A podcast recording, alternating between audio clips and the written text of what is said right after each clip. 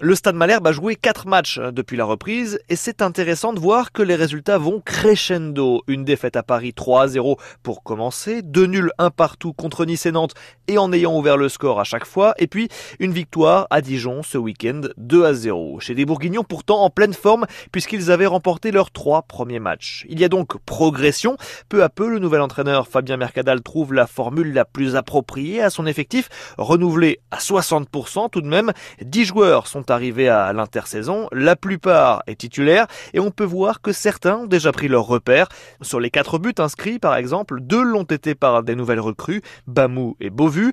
Chokunte lui obtenu un penalty, Farge et Ninga ont été passeurs décisifs. Malgré trois matchs sur quatre à l'extérieur, l'entame est donc prometteuse, à confirmer sur ce mois de septembre où Caen recevra trois fois à Dornano.